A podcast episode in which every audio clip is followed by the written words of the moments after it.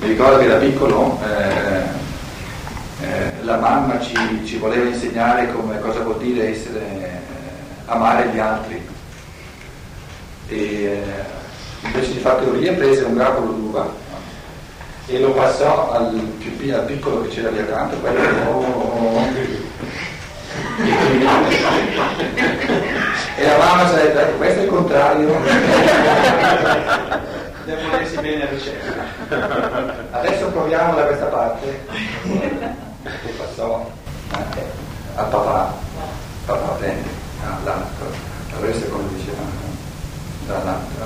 Ha fatto tutto il giro e diceva alla mamma. La mamma dice, ecco, questo vuol dire volersi bene a.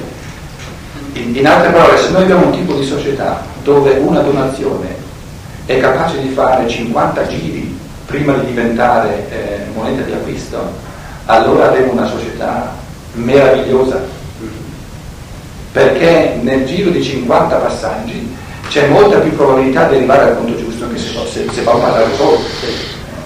Sono, ci sono 50 vagli, 50 scelte, capite? Però questo significa liberarci dalla demonia, dal, proprio dall'ossessione del denaro. La società in cui viviamo ci ha costretto a essere ossessi dal denaro. Ma chi se ne frega del denaro? Leggete il Faust di Goethe, sono, sono biglietti che, che, non servono a niente, quello che, serve, quello che serve a qualcosa sono i talenti delle persone. In greco la stessa parola talento, talento, talento significa talento e talento, denaro. Quindi le, le lingue più antiche eh, nella stessa parola esprimono ciò che è più spirituale nell'essere umano che è il talento e ciò che ne è lo strumento assoluto che è il talento, il denaro. Talento significa denaro, il talento era una moneta d'oro.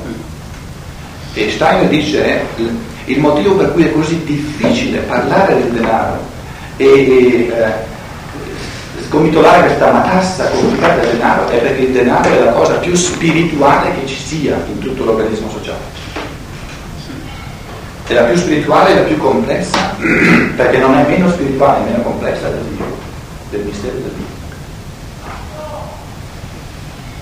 Eh, quindi dovremmo, dovremmo adoperarci a, ad acquisire eh, col denaro un rapporto sempre più di io cosciente, che sono io, che, che devo essere consapevole che posso servirmi del denaro in chiave di pensiero, in chiave di sentimenti, in chiave di volontà in chiave di acquisto, in chiave di prestito, in chiave di donazione, no? ma sono io, quindi il denaro deve sempre acquisire un rapporto con Dio che decide quale di questi, di questi tre registri deve aprire.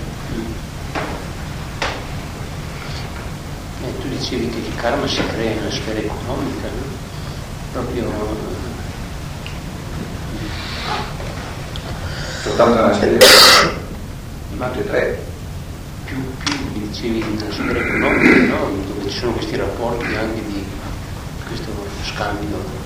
Eh, Steiner spiega la cosa così, dice i nostri talenti sono il precipitato del karma passato, i nostri talenti. Nella fratellanza della vita economica c'è l'esercizio, la fratellanza le, è il germe del karma Così lui pone questa, questa eh, triade, no? che eh, i nostri talenti sono ciò che noi portiamo dalla, dalla pre-nascita, che portiamo con noi prima della nascita, sono il risultato di tutto il karma nostro passato. Quindi nei talenti, nelle capacità, eh, nelle attitudini di una persona si esprime il suo cammino passato. E questa è la base della libertà, della, della creatività libera. Nella fratellanza, dove ci aiutiamo a vicenda e veniamo incontro ai bisogni gli uni degli altri, si aprono nuove realtà del karma che non possono pareggiarsi tutte in questa vita. Sono germi di karma futuro. L'unica sfera che riguarda soltanto Ciò che c'è tra la nascita e la morte è la sfera dei diritti e doveri. E perciò in questa sfera siamo tutti uguali perché non c'entra né la differenza del karma passato che ci ha resi individuali e che ci ha dato talenti del tutto diversi tutti dagli altri, neppure c'entra il karma futuro che si decide e si apre in germe nella sfera della fratellanza. Perché nella sfera della fratellanza io eh, aiuto l'altro col gesto dell'offerta ma se aiuto un altro aspettandomi subito l'adeguata ricompensa, allora non è un aiuto, allora saremo in chiave di uguaglianza. Posso, posso, essere, posso avere fratellanza soltanto se ho la mentalità che capisce il pareggio può avvenire anche fra due, tre, quattro vite. Allora è una vera fratellanza. Se io mi aspetto un ritorno totale, pareggiante, adeguato di tutti i miei gesti di fratellanza, allora una vendita. Allora non ne farei mai. Allora sarei, ah, conoscerei soltanto la mentalità della parità, dell'uguaglianza. Quindi nella fratellanza c'è un gesto di donazione che si apre al karma futuro. E quindi vedete che di fatto la fratellanza non, non è neanche possibile senza la prospettiva della reincarnazione. Chi me lo può fare? Esatto. Chi me lo può fare? Non c'è il passato, il presente e il futuro. Eh. Invece dove, dove, abbiamo a che fare con l'uguaglianza degli esseri umani in quanto dignità umana, lì non c'entra né la sua individualità eh, unica, diversa dagli altri, che proviene dalle vite passate, né ciò che lo aspetta come ricompensa o, o come, o come batoste nelle vite future, ma c'è il fatto che ugualmente a me è posto qui, in questa vita sulla terra, alla stessa dignità mia, a parità di diritti e di doveri invece. Appunto c'è un contrario, una specie di, di, di riconoscimento appunto di questo elemento di uguaglianza, per cui si ha la pari. Si ha la pari, per, per ogni diritto che io faccio valere ci deve essere il dovere del tutto corrispondente. Ma la, la, corrispondenza di diritto e dovere non, non è la corrispondenza di servizio e di pareggio. La, la, corrispondenza tra diritto e dovere è sempre contemporanea, ci deve essere subito. Dove c'è un diritto adesso, ci deve essere un dovere adesso. Dove c'è un aiuto, un, un servizio, una, una, un'offerta, un, un, un, essere che si offre per un altro essere, non c'è subito il pareggio. E perciò è un'offerta che partecipa al mistero della morte cioè è un morire, è una accettare di morire sapendo che eh, la vita che proviene da questa morte verrà, ma non adesso, non subito, verrà. Quindi il pareggio sarà nella prossima vita o fra due vite, no? Ma io eh, ho la forza interiore di rinunciare a che avvenga subito.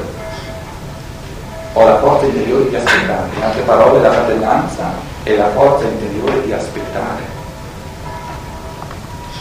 che il pareggio avvenga forse tra una vita o forse tra due.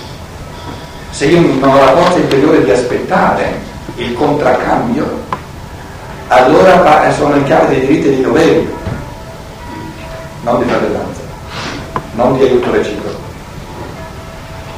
Perché dove c'è un diritto ci deve essere un dovere subito.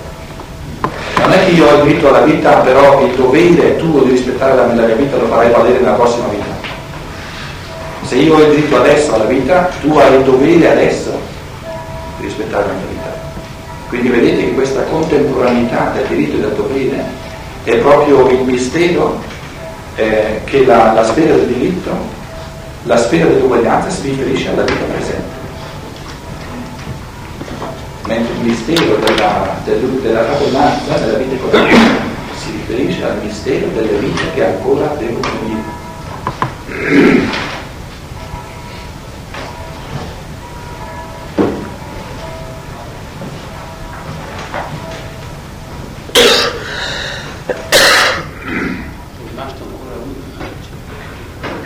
il, il denaro di prestito, abbiamo visto il denaro di acquisto, il denaro di donazione e il denaro di prestito. Che, che, che tipo, che, che atteggiamento interiore c'è, che, che gesto dell'io c'è dove io presto denaro? presente. Lo devi restituire. Eh? Lo devi Me lo deve restituire, quindi c'è, eh, c'è una certa fiducia, quindi è chiaro che se siamo nella sfera media deve partecipare sia dell'uno sia dell'altro? Sia dell'uno sia dell'altro. C'è un riconoscere che questo è per me un sovrappiù, quindi un interposizione. perché è un sovrappiù. non dice l'interesse. Secondo me c'è il No. diritto che anche l'altro ha di spiegare i suoi talenti Esatto. e che io gli faccio consentire. Esatto. Perché ho la consapevolezza che quando io mi trovo nella stessa situazione, qualcun altro mi darà la possibilità attraverso un prestito di... Perché io stesso ho il diritto no, a a che i miei talenti possano esplicarsi. In altre parole, quella fiducia incondizionata, che è quella per esempio della fratellanza, e che dice il, il compenso mi sta bene che venga col karma nella prossima vita o fra due vite, qui questa fiducia viene riarginata nella vita presente.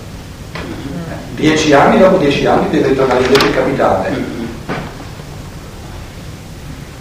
Se io questo capitale, eh, a questo capitale non, non voglio avere nessun diritto per tutta la vita, allora non è più un prestito, allora è una donazione, ecco la differenza. Ecco la differenza. Diventa una donazione quando travalichiamo la sorte della morte, quando andiamo oltre la morte.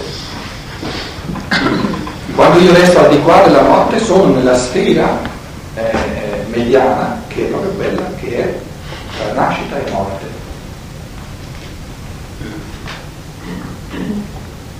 Naturalmente mettere denaro alla banca eh, è tutt'altro che eh, fare tutto questo cammino interiore eh, di rendersi conto di quale rapporto c'è col denaro quando io lo metto alla banca. Infatti eh, la relatrice mi pare che ha articolato tutto il problema di, di sapere, ma eh, se io, se io metto del denaro in un certo posto e non ho la minima idea di che cosa avvenga di questo denaro, posso veramente dire di averlo prestato? Perché supponiamo che questa banca ehm, le sue reazioni le, le mette tutte in armamenti e, e finanzia guerre che, che, che fanno, mandano all'altro mondo esseri umani a migliaia o a milioni. Dove ho prestato io denaro? Ma in ogni caso eh, lo faccio tornare nella sfera economica, in ogni caso, non lo riporto nella sfera dei talenti. Quel quindi è già un errore, anche se andassi investito per aiutare l'artigiano a mettere su bottega. Quindi. Alla banca solo nella sfera economica. Se la banca, se da tramite se il la banca corretto, Eh, e c'è di mezzo il profitto dell'interesse, no? Momento, Cambia tutto momento, il rapporto. momento. Eh, il, problema, il problema è questo che eh, eh, nei nostri paesi c'è una legislazione bancaria tale per cui non è possibile avere questo tipo di banche. Difatti in Germania ce n'è C'è soltanto la una, Kaisenkassa qui da noi, no? Ce n'è soltanto una in Germania, quella di Bochum, ma con compromessi e compromessi. Ma supponiamo che la legislazione permetta a una banca no, di, eh, di gestirsi finanziando soltanto scuole Waldorf. La legislazione non me lo permette, ma supponiamo che fosse possibile. Quindi abbiamo a che fare con una banca che dichiaratamente e permette a coloro che mettono denaro di controllare l'uso del denaro. E quindi noi che abbiamo il denaro in questa banca, controllando, sappiamo che questo denaro va unicamente per fondazioni di scuole Waldorf.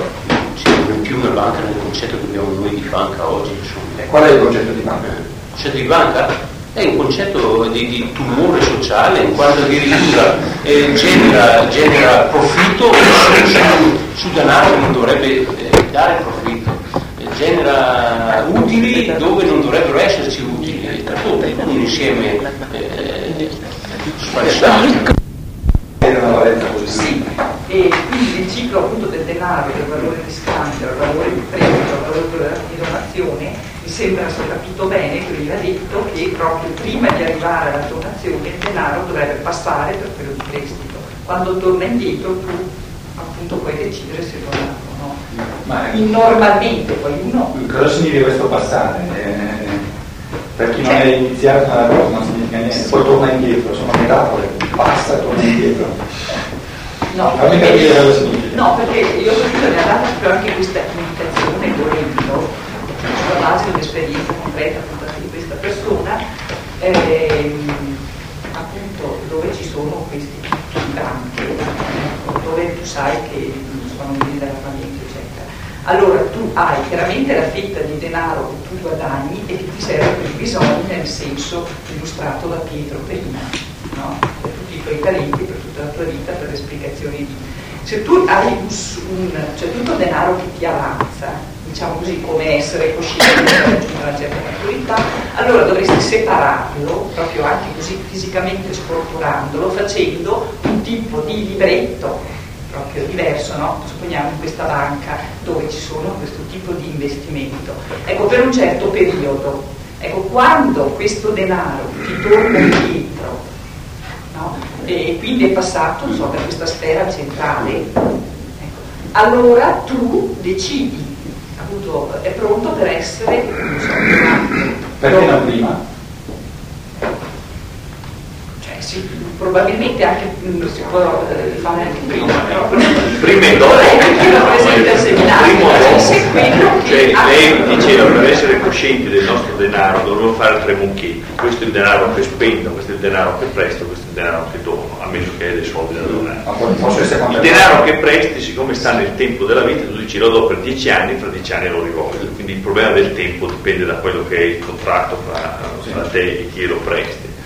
Ecco. Però il, il problema è che la banca dovrebbe essere un po' questo elemento del cuore rispetto al sangue che il denaro La che circola, quindi dovrebbe continuamente farlo circolare. Il problema è naturalmente dove lo fa circolare da una parte, quindi c'è questo problema di dove vengono investiti i soldi. Perché? Perché manca in realtà attraverso la banca il contatto tra l'uomo e l'uomo, cioè manca questo elemento perché non vuole chi deposita i soldi nella banca, presta alla banca, sapere a chi vengono prestati.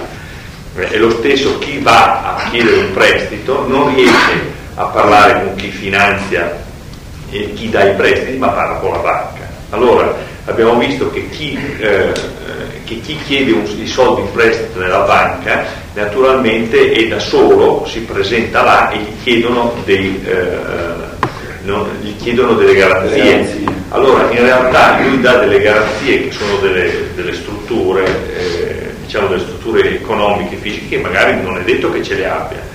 Lì, Non solo, eh, possono anche chiedere al parroco se è una persona eh, fidata. allora lì abbiamo visto Eh, No, lì il problema è, abbiamo visto che si potrebbe risolvere questo problema che chi chiede i soldi in prestito dovrebbe avere anche lì una serie di persone che garantiscono per, per lui perché sono interessate alla sua attività.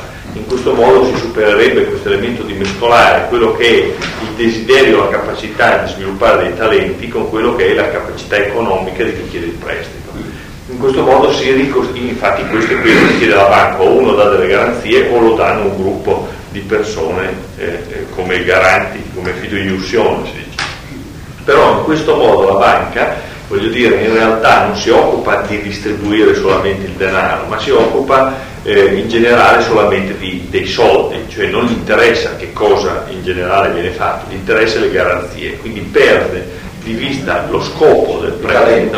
i talenti e lavora solo col denaro, cioè il denaro diventa in fondo lo scopo, quindi la deviazione della banca è perché la banca non riesce a uscire dal- dalla logica del denaro ed entrare in quella dei talenti, ma rimane solo in quella del denaro. Quindi del profitto. Quindi è profitto. Ma il profitto che ha la banca abbiamo analizzato in fondo è necessario, ci sono anche delle spese, ci sono tutta una serie di cose, quindi non è lì tanto il problema, cioè di È quello... necess- Nel momento è necessario se noi mettiamo la premessa, Misura. se noi mettiamo la premessa che vogliamo mantenere migliaia e migliaia di esseri umani in questo modo qua, nel sistema, momento, dentro sistema momento. bancario. No, no, ma la banca deve un momento. Cioè, no, questa premessa è importante, cioè se noi accettiamo in partenza che ci sta bene di avere eh, migliaia e migliaia di impiegati bancari, no, ne segue che devono guadagnare i soldi necessari per farli vivere. No, no, Ma chi ne ha bisogno? No, no, va bene, adesso che la banca abbia una struttura che dal punto di vista gestionale non sia eh, valida economicamente, questo è un altro problema ancora. Cioè la banca dovrebbe essere anche un sistema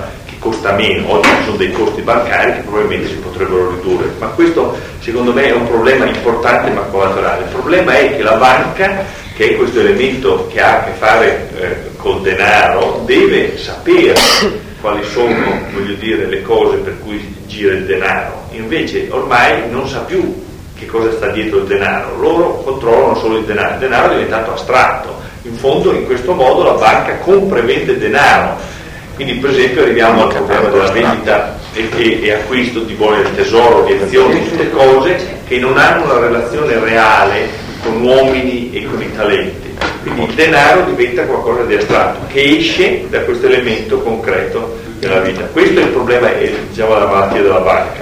Nel capitolo che noi abbiamo studiato, che abbiamo fatto questo terzo capitolo qui, dov'è la banca? Non c'è.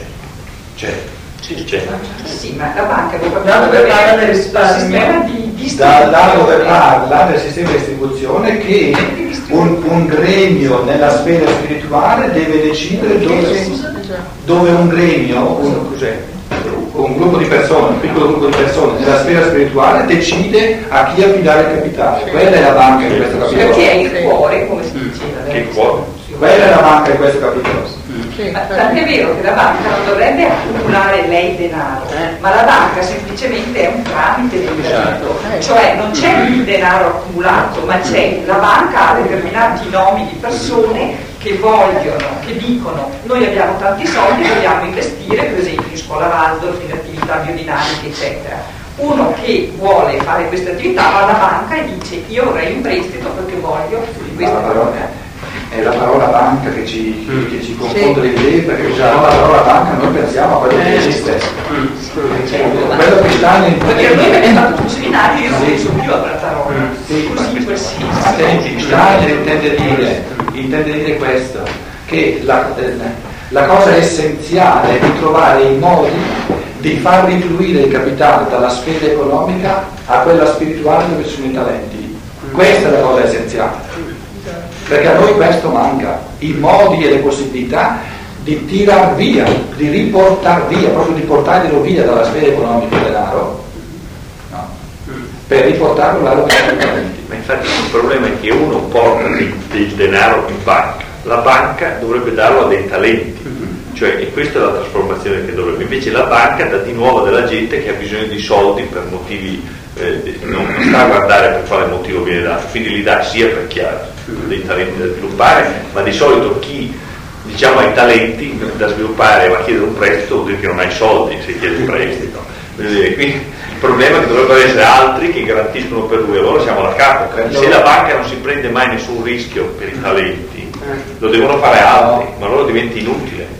No, quello che a me preme dire è questo, che se, ne- nella misura in cui noi compiamo i passi giusti nella direzione indicata da questo capitolo qui, eh, non è che salterà fuori un risanamento delle banche, Alessandro, No, salterà, no, fuori, no. salterà fuori che le banche esistenti spariscono, Ah, certo. che non questo è importante, Questo è chiaro. spariscono e nascerà qualcosa del tutto diverso, perché un risanamento delle banche come ci sono adesso non è possibile. No, questo è chiaro. Sarebbe come dire risaniamo qualcosa eh, in, base, in base all'opposto di ciò che si è fatto finora. E allora fai un'altra cosa. Si fa veramente un'altra cosa. Perché cioè, il pericolo è quello di illudersi che fare ciò che sta in questo capitolo qui, o in questo libro, significhi eh, trasformare le banche che abbiamo in un modo che poi funzioneranno bene. No, no, no, non è possibile. Salta fuori veramente qualcosa del tutto diverso cioè un modo di, di- di rapportarsi col denaro dove il rapporto con l'individuo umano non si perde mai. In nessun passaggio, in nessuno dei passaggi che il denaro fa si perde il rapporto con l'individuo umano e con i suoi talenti. Questo è importante.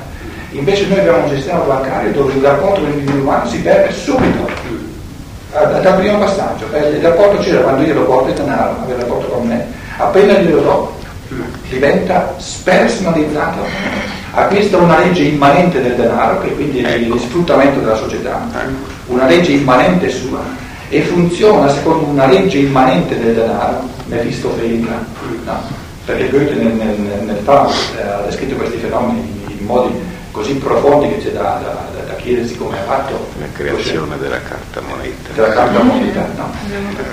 E, e cosa poi questo denaro fa occultamente diventa un uso occulto del denaro, un uso occulto del denaro, nessuno di noi più lo sa e salta fuori una manipolazione occulta di tutta la società, perché eh, se voi pensate ai capitali che sono in mano alle banche praticamente tutta la sostanza economica che, di tutta l'umanità. Quindi il, il capitale che viene gestito in questo modo qui, eh, se non è l'80% o il 90% sarà poco, di meno. Il guaio è che questo, a questo capitale da una parte non corrispondono completamente le merci, abbiamo l'inflazione, abbiamo detto, dall'altra parte non corrispondono neanche i talenti, per cui abbiamo un impoverimento sul piano proprio economico e un impoverimento sul piano spirituale. Certo. Quindi abbiamo due tipi di inflazione, potremmo dire. E quindi cioè, il meccanismo è questo, che c'è uno sfruttamento di pochi, da parte di pochi, de- dei molti, e eh, la legge immanente di questo sfruttamento è che diventano sempre più pochi a sfruttare sempre più persone, con capitali sempre più accumulati, quindi sempre più ingenti, e gli altri li deve restare sempre di meno. Questa è la legge immanente. Quindi più, più carcinoma, più, più cancro. Più c'è. non c'è. C'è stato un periodo che è anche interessante a vedere retrospettivamente, e qua nella nostra regione e molto anche in Austria Germania, le Raiffeisenkassen e qua casse rurali, che sono nate proprio, io ho visto dei verbali di Costituzione a fine 800, diciamo, eh, dove uno metteva 5 lire, insomma, allora, no? Ed erano tante. Ecco, per- proprio per risollevare la situazione della miserrima eh, condizione del contadino di allora e hanno anche svolto un ruolo essenziale. Queste stesse istituzioni adesso sono diventate banche nel senso comune a tutto diritto e fanno schifo come le altre sostanze, diciamo. E la degenerazione è che in questo sistema che è stato favorito certamente dallo sviluppo e dalla tecnologia bancaria, è che la ricchezza non viene più prodotta, diciamo, da- dal lavoro, dalla elaborazione di, di materie prime, eh, dalla creazione insomma, di cose che servono agli altri. Cre- il denaro crea ricchezza in forma autonoma, indipendente ed è diventato un cancro incontrollabile perché oggi mentre una volta tu eh, basavi la produttività in base alle merci e le merci insomma vanno secondo il mercato e secondo i bisogni più o meno indotti siamo anche adesso la ricchezza va secondo il denaro il denaro produce si moltiplica insomma in maniera diabolica Ma è una fabbrica di illusioni. Ecco. Guardiamo, gente che dice io investo in bozze. Ma tu investi in bozze, sono buoni dell'ordinario del tesoro. Tu investi nel- nei, nei tuoi debiti. I, i soldi che prendi dallo Stato sono i Dei tuoi debiti, lo Stato ti paga degli i tuoi debiti, mica con soldi. Eh? No, il problema è che investi nella povertà degli altri, perché tu ricevi, Sì. poi alla fine i soldi te li danno. Ma te li danno, ma che cosa sono? sono? gli altri che diventano più poveri. Ma sono un aumento di debito pubblico, no? Sì, ma il problema è che chi li compra, i bot, usa quel denaro. Chi non li ha comprati prende il debito. Capisci? Il problema è quello che c'è della gente che alla fine ha i soldi da spendere. Sono gli altri che non ce li hanno che sono- ne hanno sempre meno. Cioè non è che il bot sia irreale, il bot è molto reale, la carta moneta è reale, ma solo per chi ce l'ha, per gli altri voglio dire diventa, diventa la fregatura. Quindi- Allora, vediamo un po' eh, qual è il modo di non perdere il rapporto con l'individuo umano. certo. E cioè eh, un altro strumento di lavoro se volete, eh, non, non assolutizziamo eh, nessuno schema, perché nelle varie conferenze riprende la cosa sempre da punti di vista nuovi. Eh, l'individuo umano è presente se ehm, si compie una decisione libera, dove, dove c'è una decisione consapevole, cosciente, gestita eh, dall'io, lì è presente l'essere umano. Abbiamo visto che naturalmente la, ehm, l'aspetto raccapricciante dell'uso del capitale è proprio che viene sottratto alla decisione dell'essere umano libero. Ora ci sono tre tipi fondamentali di decisionalità che sono del tutto diversi l'uno dall'altro. Ecco di nuovo eh, questo, questo crescere nella capacità di articolarsi interiormente, quindi di, di diventare capaci di una triplice qualità decisionale che è del tutto diversa di volta in volta. Qual è il tipo di decisione? Adesso lo, lo vogliamo, eh, qui non, non, metto tre eh, slogan, no. vogliamo arrivarci insieme a tre parole che poi metteremo. Qui abbiamo a che fare con la sfera eh, dei talenti, va bene, metto qui, talenti, o della libertà. La libertà, la decisione in libertà, la decisione in chiave di libertà, la decisione in chiave di uguaglianza, va bene, e la decisione in chiave di fratellanza. Naturalmente se decidiamo, o se io decido con spirito di fratellanza, deve essere un modo di decidere del tutto diverso che se, che se invece sto prendendo una decisione in chiave di libertà. Perché in chiave di libertà sto facendo i conti con me, col mio io, in chiave di fratellanza sto facendo i conti con Dio dell'altro. Come vogliamo eh, descrivere che tipo di esperienza è la decisione a livello della libertà?